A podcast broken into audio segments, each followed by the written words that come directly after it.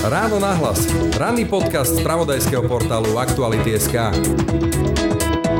Jednoducho človek si musí veriť. V okamihu, keď dokážete zvládnuť vlnu na vás, vlnu z boku a podobne, tak ste pripravení. Ale treba na druhej strane mať istú formu pokory, lebo nad morom nevyhráte. Nikdy. Ono vám len dovolí si v ňom zaplávať. Čiže nemám rada, keď niekto povie, že prekonal kanál La Manche, víťazil nad kanálom. Nie, podarilo sa mu, mal všetky dobré podmienky a mal tvrdú hlavu, aby si tam poriadne zaplával. Ale nevyhral nad ním. Ani remizu neuhráte. Hovorí Andrea Ostrihoňová, ktorá je jednou zo siedmých dám, ktoré sa ako prvá slovenská ženská štafeta rozhodli už túto jeseň pokoriť povestný kanál La Manche. 34 km medzi Anglickom a Francúzskom je pre plavcov podobnou lákavou, no i nebezpečnou výzvou, ako je zasa pre horolezcov Mount Everest. No, on je to troška lepší sen, nemusíte zliesť do hora, len ležíte a plávate, ale je to sen. Nesplní sa každému, ale keď sa intenzívne sústredíte a urobíte všetko preto, tak snáď sa nám podarí v tom septembri všetkých sedem rúžových dám, vlezeme do vody a odplávame to. Slovenskú ženskú štafetu tak čaká mini minimálne 34 km studenej a slanej vody plnej zradných protiprúdov či medúz.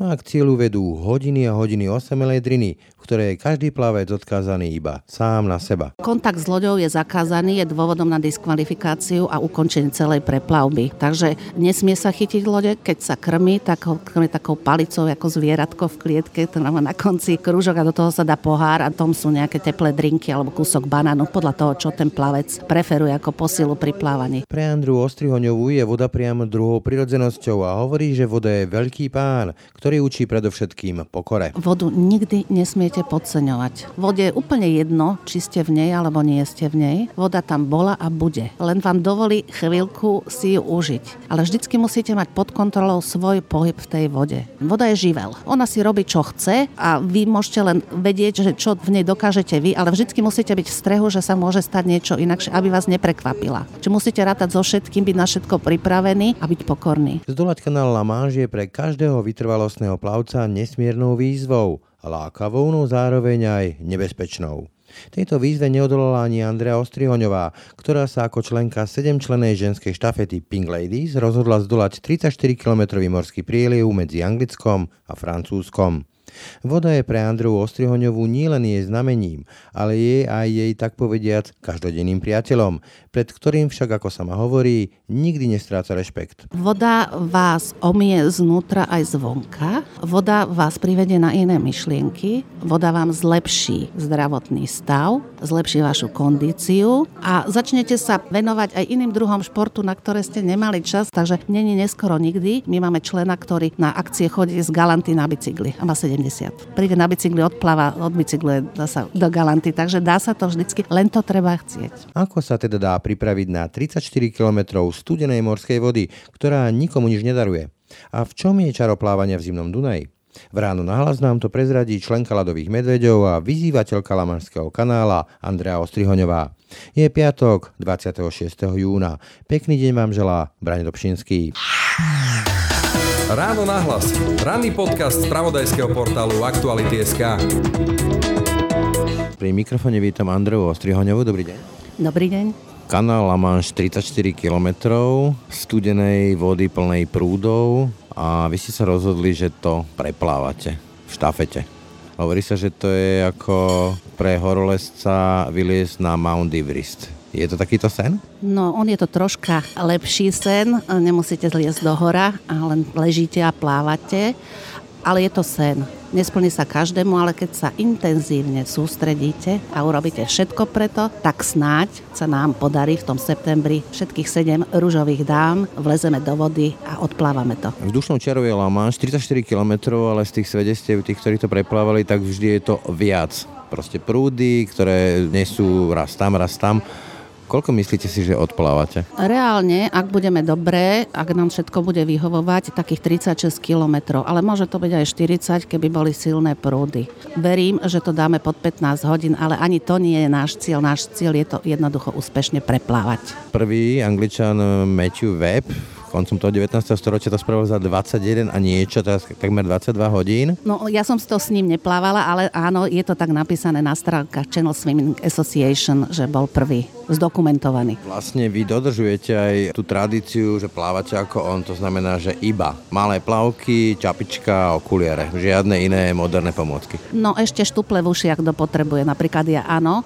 A ešte sa natierame vazelinou alebo zmesou takejto nejakej krémovitej konzistencie kvôli oderom na tých miestach a kvôli slanej vode, ktorá najmä keď ste 10, 15, 20 hodín vo vode vás pekne zožerie. To je voda, ktorá má, čo som čítal, 9 až 16 stupňov. Nebojte sa takto studenej vody, ešte slanej?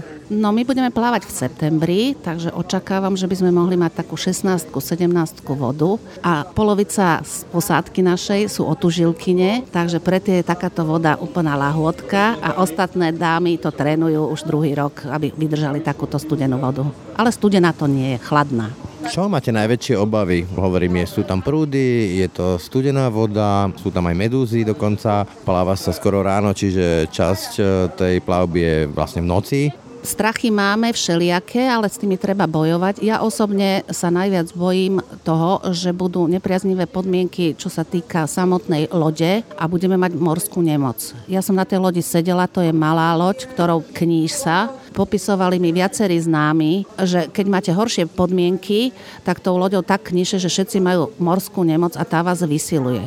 A taký oslabený, vysilený ísť do vody je dosť ťažké. Čiže tohto sa bojím ja. Ale nemôžete ísť do vody so strachom. Medúza vás poprli, nie sú tam také tie úplne najhoršie. Zuzanu poprhlo Juskovu, keď plávala, ale no plávala, to nebolo to ochromujúce. Ako vlastne funguje tá štafeta? Je vás 7? A ako funguje to striedanie? Každá pôjde do vody na hodinu. Kapitánovi sa ráno v prístave odovzdá zoznam, že takomto slede pôjdeme a v takom slede sa po hodine ide do vody. Vždycky jedna vyleze, druhá vleze. Striedajú sa v tej vode. Teda respektíve tá z lode zbehne a až vo vode sa striedajú, nechytia sa a toľkokrát sa otočí celá táto zostáva, kým nedosiahneme francúzsky breh. Je predpoklad, že každá pôjdeme minimálne dvakrát do vody. To znamená dosiahnuť francúzsky breh, ako to reálne vyzerá, že dotknúť sa nejakej plá pláže alebo nejakého konkrétneho miesta? No, treba vystúpiť na suchú zem, reglement hovorí, alebo na skalu, za ktorou už nie je voda.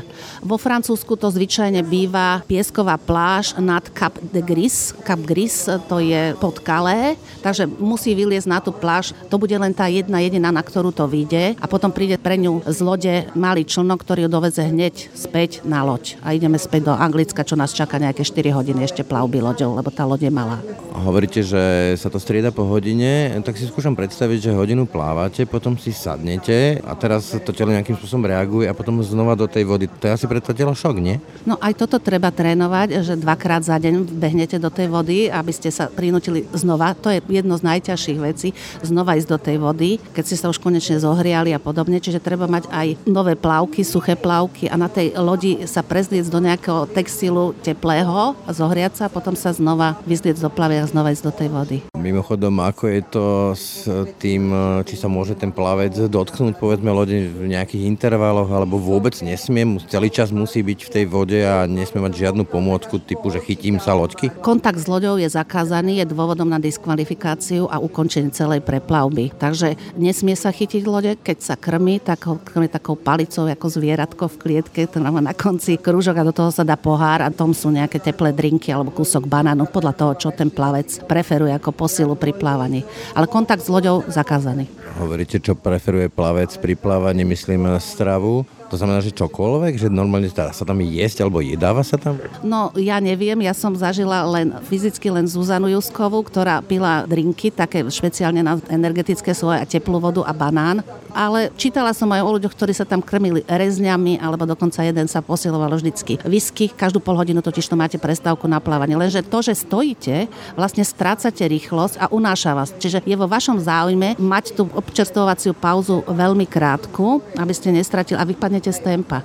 Takže každý má niečo, to si treba naskúšať, že čo znese, čo neznese a akých dávkach, ale určite treba každú pol hodinu dodať nejaké rýchle cukry, aby ste mali palivo v nádrži. Vo okamihu, keď začnete byť hladný v tom zmysle, že telo už vyčerpalo celú energiu, tak vám začne byť zima a to je zle. Mimochodom, keď spomínate toho človeka, ktorý sa posilňoval drinkami, predpokladám, že nedoplával. Nie, vraj sa to dvakrát pokusil, asi mal dosť peňazí a ani raz nedoplával. Lamanš to sú aj silné prúdy. Môže sa dá stať, že povedzme, že plávate hodinu, dve a o život a stojíte na mieste? Vraj je to možné. Na to tam je ten kapitán, aby skonštatoval, že už máte silu vyčerpanú a že teda ukončuje pokus, lebo on je ten, ktorý to vedie. On vidí, že sa nehybete, že vás to stiahne, že to nemá zmysel, alebo že sa úplne zhoršili podmienky a treba ukončiť pokus. On to má už napozerané. To sú veľkí odborníci, ktorí sa len tým živia, že sprevádzajú od mája do oktobra týchto plavcov cez kanál, takže on hneď vie, že či máte alebo nemáte. Dokonca sú takí machery, že podľa toho, ako odplávate prvý kilometr, povie plus minus, aká bude vás výsledná hodnota vo Francúzsku. Alebo že či to vôbec dáte. Ako vás tak počúvam, tak toto je vynimočné v tom, že každý ten jeden pokus, či už úspešný alebo neúspešný, je jedinečný. Nedá sa to ako v nejakom bazéne natrénovať, že takáto bude voda, takéto budú prúdy, vždy je to iné. Samozrejme, je to živý organizmus more, ktoré sa nespráva tak ako teplá voda v bazéne pod strechou, takže môže na vás útočiť z hora, z dola.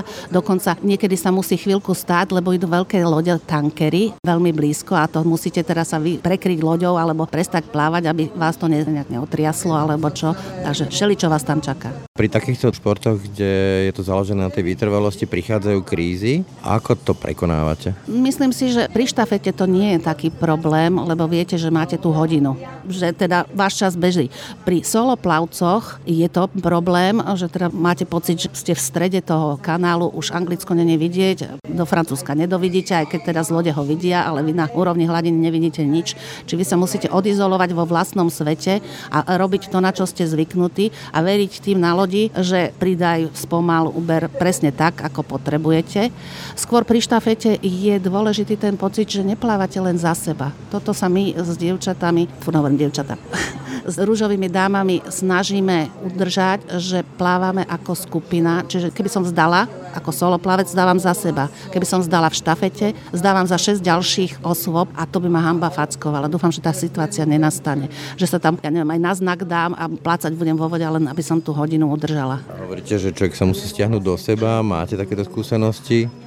Na čo vtedy ten človek myslí, keď už naozaj je v tom vlastnom svete a bojuje s tým vlastným telom a s tým, že už sa mu nechce? No, to má asi každý inakšie. Niekto si spieva, niekto počíta zábery, taký ty, čo model, že vie, že za minútu robí toľko záberov, tak si počíta, že vie, že teraz mu odbehla pol hodina alebo podobne. Ja osobne pri tréningoch tak netrenujem tieto objemy. Buď pozorujem breh, ktorý sa mení, lebo plávam okolo jazera zväčša, nerada plávam hore-dole, hore-dole to isté, ale keď už dosiahnete ten stav, že myslíte na úplne niečo iné, ja neviem, čo budete aj variť, alebo ako vyriešiť problém v práci a už si neuvedomujete, že plávate, tak to je ten optimálny stav, lebo už idete ako motor, ako pohon. Je Treba... ako meditácia? Je to istým spôsobom meditácia, je to čas, ktorý strávite naozaj len sám so sebou, žiadne telefóny, žiadne správy, nikto do vás nebúcha, nikto neotvára dvere, nezatvára dvere. Jediné, čo vás môže vyrušiť, je labutiak, búrka alebo nejaký ďalší plavec, ktorý sa zjaví pri vás a k smrti vás vydesí, lebo to nevidíte spoza seba.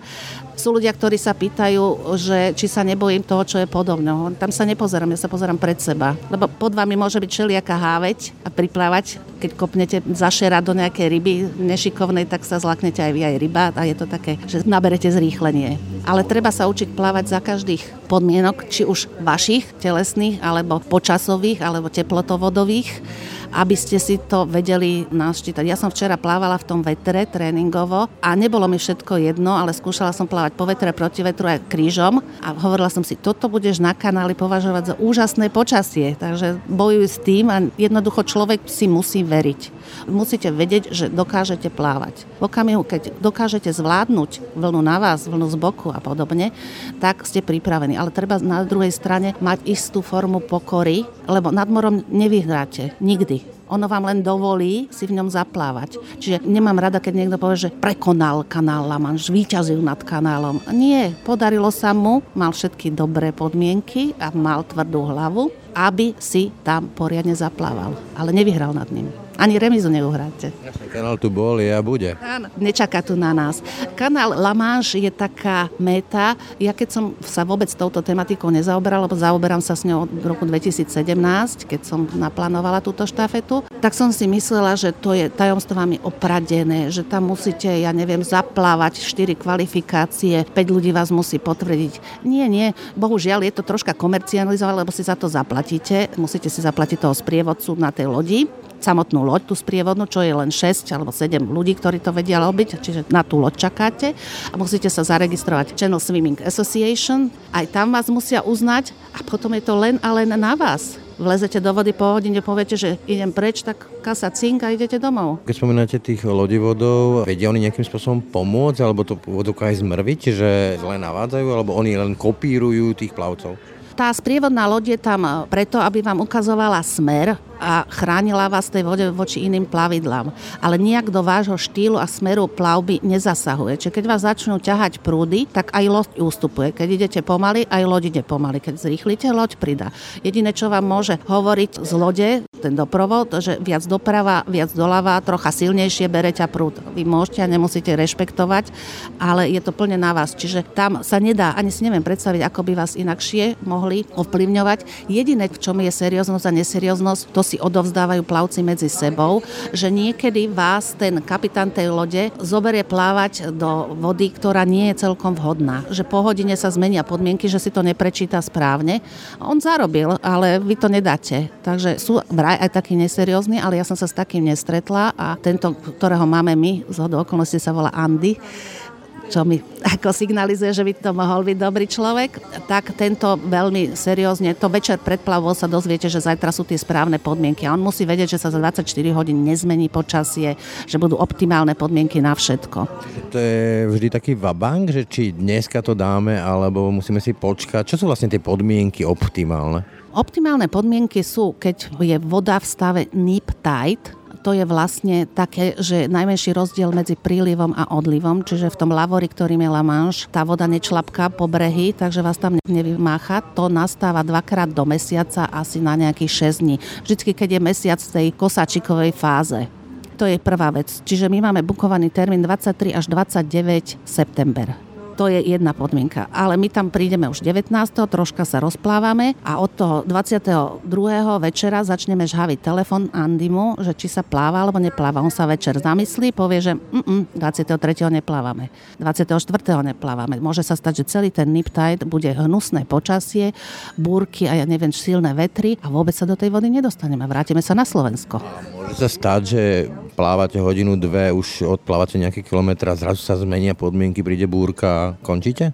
No to je úloha toho kapitána, že toto by sa nemalo stať. Slušnému, serióznemu lodivodovi sa to nestáva a nestane on by to mal vedieť, veď oni čítajú to more a všetky tie klimatické žijú, tým. žijú z toho.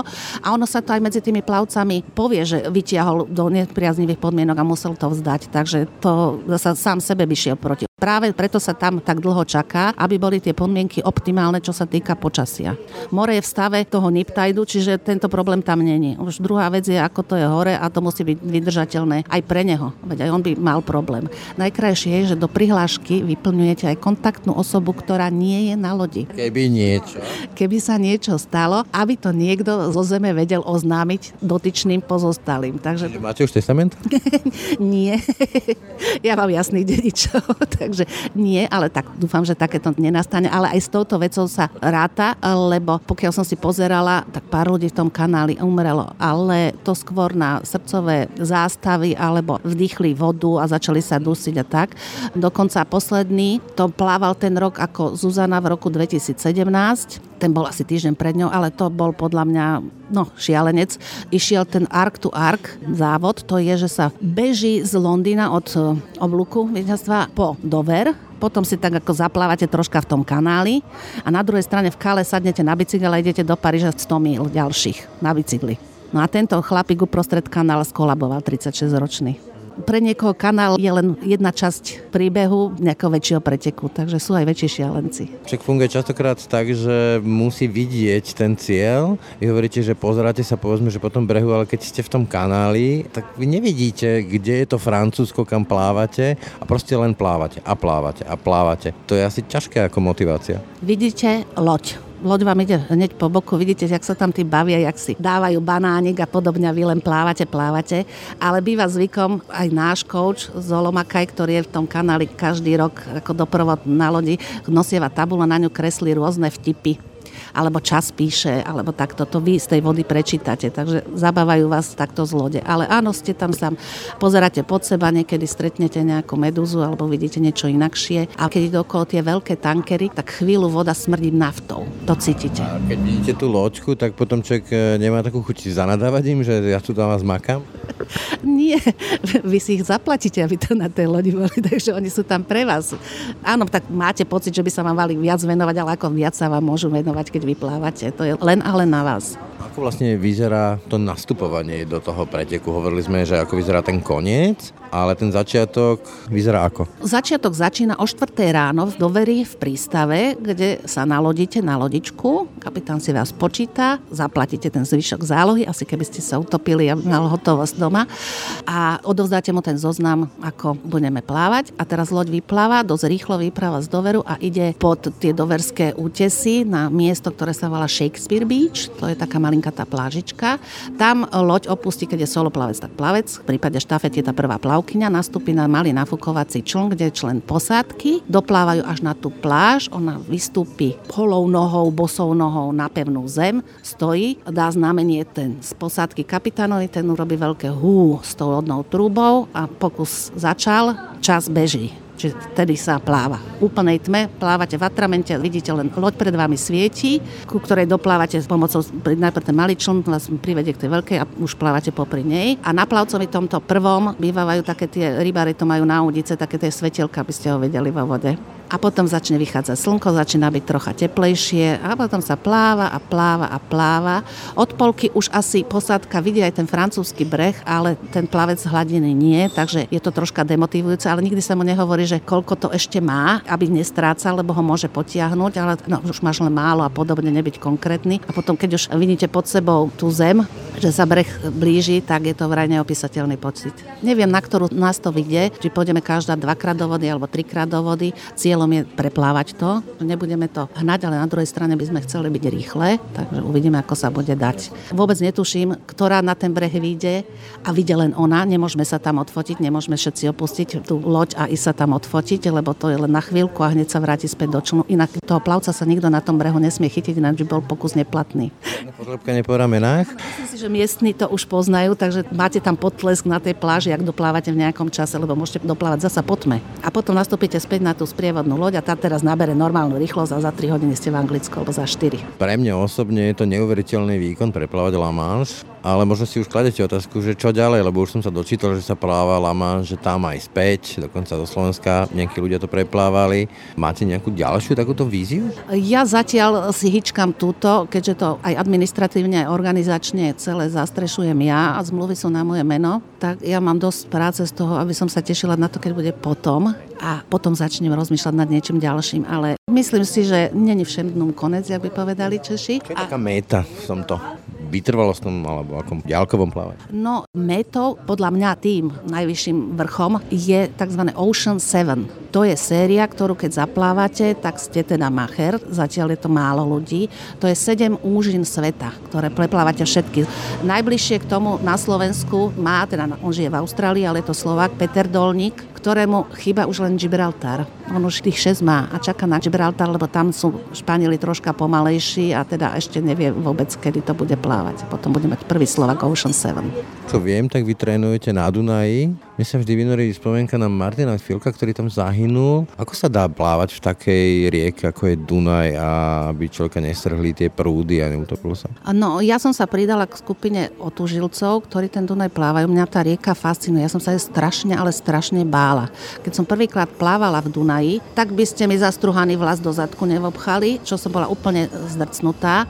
K Dunaju treba pristupovať s rešpektom, lebo to nikdy nie je ten istý Dunaj. Je inakšie počasie, má inú hladinu. On sa správa nevypočítateľne v tom zmysle, že závisí od výšky hladiny, to, kde sa objavia víry. Sú miesta, kde sú stabilne nejaké takéto útvary a sú miesta, ktoré sa vynoria počas plávania a keď je veľká voda, môže tam byť kopec konárov, podvodov a podobne. Nad 4 metre by som neodporúčala nič plávať. Nikdy nie sám.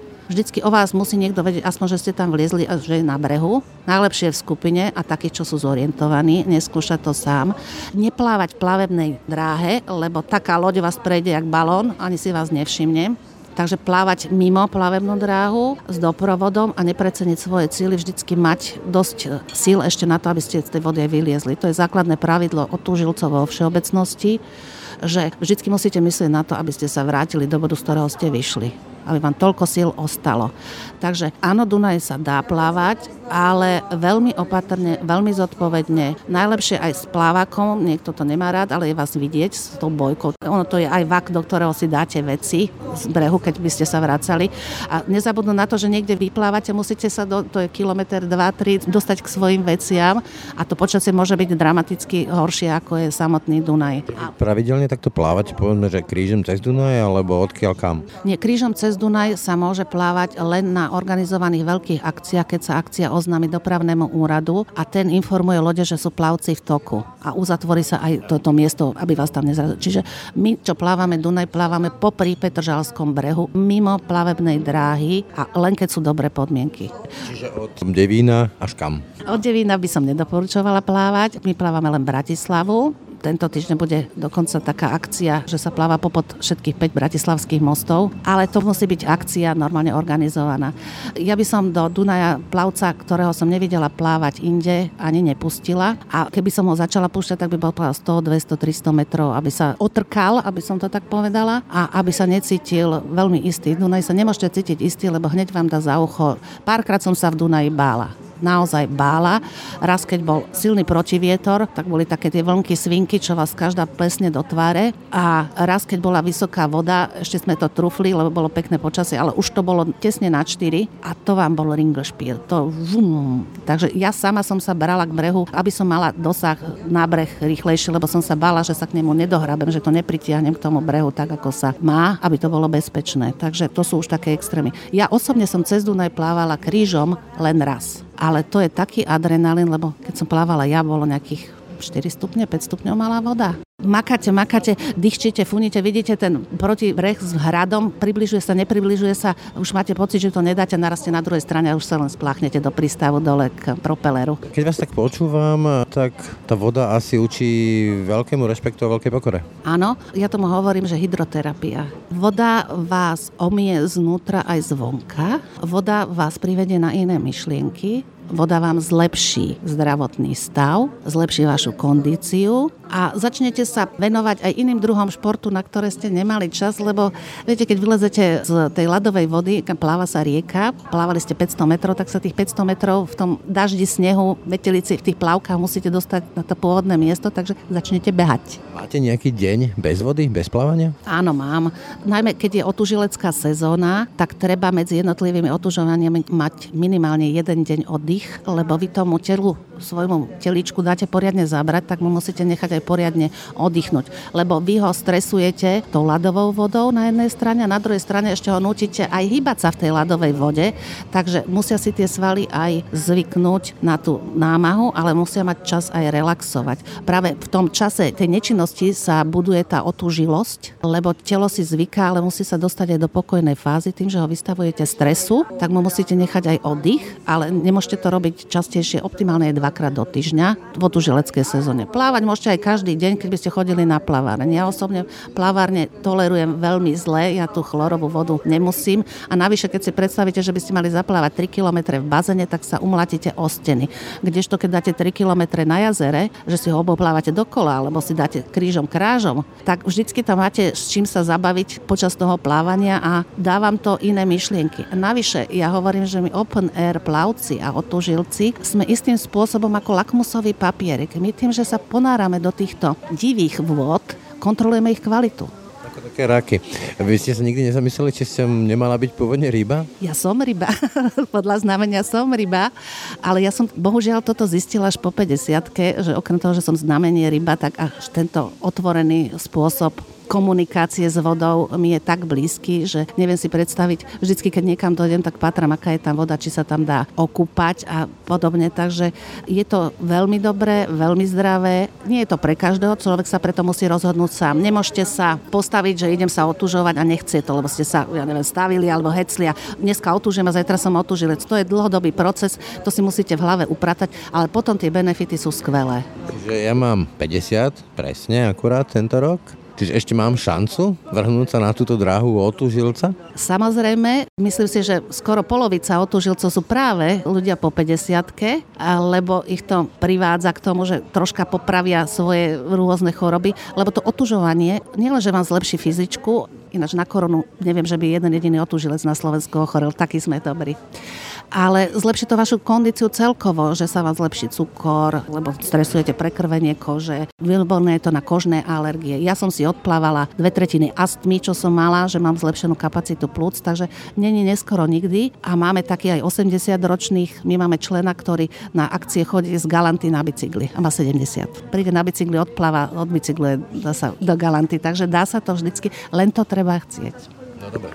Mám tých 50, som tzv. kavierenský povolač. Ako mám začať? No začnete tak, že v lete plávate a jednoducho v auguste z tej vody nevyleziete dáte si rytmu, že dvakrát do týždňa idete do vody a ostanete tam menej, lebo tá voda je už studenšia, ale snevte dvakrát do týždňa. A nemať veľké oči, že hneď chcieť veľké výsledky, je to dlhodobý proces. Je to dlhodobý proces. Ja osobne nie som zástancov toho, že v januári začnete otužovať, že však minútu dáte aj v tej ľadovej vode. Ono to je o mnoho príjemnejšie, jednoducho s tou vodou chladnúť, aj spoznáte reakcie svojho tela, aj si navnímate, že koľko môže byť teraz, keď nesmie vás klepať vo vode. Musíte zistiť, že hodinky sú váš priateľ, ty máte vždy vždy so sebou, aby ste vedeli, koľko ste minút, aby ste to nepřeťapli. Vždy sa pýtame, aká je voda, koľko som bol, aký je vzduch. Čiže musíte si nájsť, kedy ešte vám je to príjemné, musíte rátať s klepanicou potom, ale tak tomu patrí. To sa telo zahrieva, niektorých chlepe viac, niektorých menej, ženy menej, mužov viac. To súvisí s tým tapacírungom, čo máme lepší. Ale v tej vode dostanete prvú šlehu adrenalínu a cítite až eufóriu po pár minútach, keď stuhnete. To niekedy aj boli, ale potom máte takú periódu, že vám... Všetky tie... Áno, áno, ten koktejl hormónov a všetkých endorfínov a je vám strašne dobre a toto nesmiete... Vlastne skoro ako závislosť mi to znie. Mm, áno. A potom vám začne byť zasa už nepohodlne a vylezete z tej vody. Potom sa neviete obliec, lebo vás klepe jak ratlíka a neviete si žiadne gombiky a podobne. Zipsy sú dobré na toto, lebo sa neviete obliec. Čo najjednoduchší odev, jak vás klepe. Ale keď sa rozohrejete, čo už ste doma za 2 za 3 hodiny, dostanete druhý nával adrenalínu alebo také energie, že by ste porúbali les to nastáva až keď ste už troška zbehlejší v tom procese, lebo prvú sezónu ja som prišla domov a tú nedelu, keď som sa do obeda otužovala, som už len prespala, už som sa len motala po byte, lahla som si a zohrievala som sa. Ale ďalšiu sezónu už to bolo takéto, že už som otužovala. Navyše dostanete sa do kolektívu všade na Slovensku je kopec otužilcov, už naozaj neviem si predstaviť, kde by nebolo nejaké v dosahu 30 km nejaké združenie otužilcov neformálne, alebo aspoň nechodili do vody. Dostanete sa do skupiny rovnako postihnutých, pozitívne postihnutých ľudí a dostanete sa aj na miesta, ktoré by ste nikdy ani neobjavili, práve preto, že ich vidíte z vodnej hladiny a pláva sa všetko možné, jazera, tajchy, rieky, Češi plávajú aj v Macoche na zahájenie sezóny, tam som sa ešte nedostala. Plávala som tento rok vo Vltave so 400 ďalšími ľuďmi. Na záver e, hovorí sa, že oheň je dobrý sluha, zlý pán. Ako je to s vodou? Lebo keď vás počúvam, je to veľmi dobrý sluha, priateľ, kamarát, ale zároveň je to aj niečo, čo môže byť nebezpečné. Vodu nikdy nesmiete podceňovať. Vode je úplne jedno, či ste v nej alebo nie ste v nej. Voda tam bola a bude. Len vám dovolí chvíľku si ju užiť. Ale vždycky musíte mať pod kontrolou svoj pohyb v tej vode. Či už... Kto je pán? Jednoznačne. Voda je živel. Ona si robí, čo chce a vy môžete len vedieť, že čo v nej dokážete vy, ale vždycky musíte byť v strehu, že sa môže stať niečo inakšie, aby vás neprekvapila. Čiže musíte rátať so všetkým, byť na všetko pripravený a byť pokorný. Takže v septembri vám budeme držať palce. Takto to vychádza, hej? 23. septembra až do 29. máme ten nip tide. Kedy fyzicky pôjdeme do tej vody, záleží od počasia. Bude nás 7, okrem mojej maličkosti, tam máme 3 Zuzany, Predstavte si, zo siedmých sú tri Zuzany a líšime to tak, že je Zuzana Jusková, Zuzka Sabová a... Pani prezidentka. a tá tretia je Zuza Vančová, potom tam máme Soňu Rebrovú a potom tam máme, predstavte si, matku s dcérou, Táňu a Ninu Chudel. A vekovo sme od Niny, ktorá je študentka vysokej školy, až po Zuzu, ktorá je o dva mesiace staršia odo mňa a my sme už také zrelé 50 Sme z celého Slovenska a rôznych profesí. Ja už som aj babička, a je to nákladná záležitosť, takže ja okrem toho, že organizujem všetky tieto technické záležitosti, tak obieham aj sponzorov, pretože my si to platíme sami. Požiadala som o grant, uvidím, či ho dostaneme. Ešte je možné, že COVID zauraduje tak, že neviem, či sa tam dostaneme, že bude Anglicko zatvorené, tým pádom celý projekt nebude, ale dúfam, že v septembri už bude vyriešené všetko, lebo všetko je pripravené, my najviac, ešte si za mesiac dáme taký na nečisto tréning, že pôjdeme presne si to naanimovať, že pôjde každá na hodinu do vody, potom bude 6 hodín sedieť na brehu a potom zasa pôjde, aby sme si to zistili, že teda ako to pôjde. No a tak držte nám palce. Držíme palce Andrej Ostriehňovej a kolektív. Ďakujeme, budeme si to vážiť. Ráno nahlas. Ranný podcast z pravodajského portálu Aktuality.sk Tak to bolo dnešné ráno na hlas. Tento podcast, ako aj všetky naše ostatné podcasty, vznikli aj vďaka vašej podpore, za ktorú vám aj týmto ďakujeme. Pekný deň a pokoj v duši praje, Brani Dobšinský. Všetky podcasty z pravodajského portálu Aktuality.sk nájdete na Spotify a v ďalších podcastových aplikáciách.